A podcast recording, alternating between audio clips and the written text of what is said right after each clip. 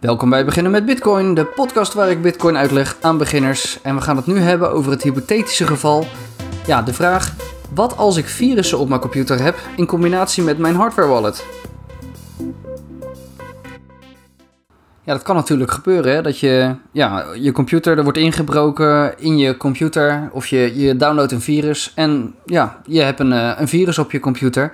En als jij bitcoin hebt, dan uh, ben je waarschijnlijk doelwit van hackers. Want ja, die willen jouw bitcoin maar al te graag hebben. En als jij een normale wallet hebt op je computer of je telefoon en daar komt een virus op, dan kan dat virus kan vaak gewoon je geheimen stelen. En daarom wil je nou een hardware wallet, zodat er geen geheimen te stelen zijn van je computer. Die, zijn, die staan überhaupt niet op je computer, die geheimen. Want die staan, ja, die geheimen, die secret keys, die staan op jouw hardware wallet. Die blijven daar en die gaan er ook niet uit. En omdat er, je computer die kan natuurlijk geïnfecteerd zijn en daarom is het belangrijk als je met je hardware wallet werkt om drie dingen goed te controleren. Vaak zal je software zal je dit ook vertellen, maar de drie dingen zijn ten eerste als je een ontvangstadres voor Bitcoin aanmaakt, dan moet je controleren op je hardware wallet of dat klopt met elkaar, of wat je ziet op je computerscherm of dat klopt met wat je hardware wallet daadwerkelijk gemaakt heeft. Ten tweede, als je een transactie doet met je hardware wallet, controleer dan of de bedragen en de bestemmingen of die kloppen. Ook dat controleer je op het schermpje van je hardware wallet. En als laatste, als je een update doet van je hardware wallet, dan moet je controleren of die update klopt, of die geldig is en of die tekst overeenkomt. Dan zal ik nu eens uitleggen waarom je die dingen moet controleren voor die drie scenario's. Dat ontvangstadres, dat moet je controleren, want er zijn virussen die het adres van de hacker op je computerscherm zetten in de hoop dat je naar hem overmaakt. Dus je denkt een ontvangstadres te genereren, maar er staat een virus op jouw computer die uh, ja, op jouw computerscherm laat zien van... oh, nou, je wil bitcoin ontvangen? Stuur het dan naar dit adres. En dit, dat is dan stiekem het adres, het bitcoin-adres van de hacker. Die hacker die kan niet jouw hardware wallet aanpassen. Dus controleer of wat er op dat schermpje van je hardware wallet staat... of dat klopt met wat er op jouw computerscherm staat. Als je dat doet, is er geen probleem. Tweede, je moet de transacties controleren... omdat uh, ja, er zijn virussen die passen je klembord aan.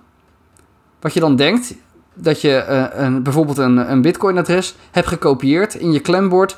En uh, nou, dat is bijvoorbeeld het, uh, het Bitcoin-adres van jouw Lamborghini-dealer. Maar stiekem heeft de hacker heeft dat adres naar zijn eigen adres aangepast. Dat heeft dat, heeft dat virus heeft dat gedaan. En dan plak je dat adres in je, in je programma. En dan wil je daar naartoe sturen.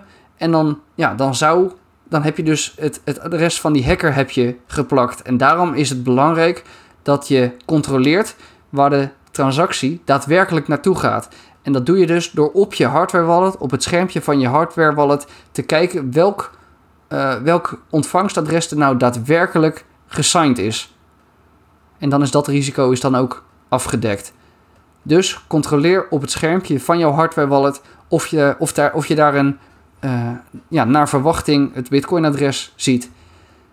En als laatste wil je niet dat er verkeerde, verkeerde firmware op jouw hardware wallet komt. Dus als je een update krijgt van jouw hardware wallet, dan zou ik sowieso eerst aanraden om eerst je computer volledig te scannen, zodat uh, ja, dat die software gewoon uh, netjes is.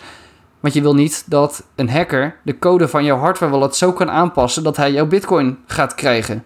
Dus uh, ja, zorg altijd dat je officiële software gebruikt om te updaten.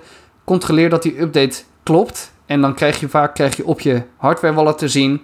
De, ja, er staat dan een stukje tekst op die je dan moet controleren of dat klopt met wat je op je scherm ziet, met wat er naar je hardware wallet toe gaat. En zo kan je dus controleren dat wat het programma denkt te gaan sturen, of dat klopt met wat er op jouw hardware wallet uit gaat komen.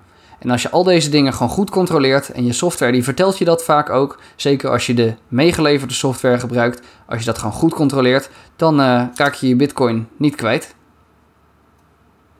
Dat was het alweer voor deze Q&A. Tot de volgende keer. En blijf vragen sturen op de Telegram. En alle links die vind je op beginnenmetbitcoin.com.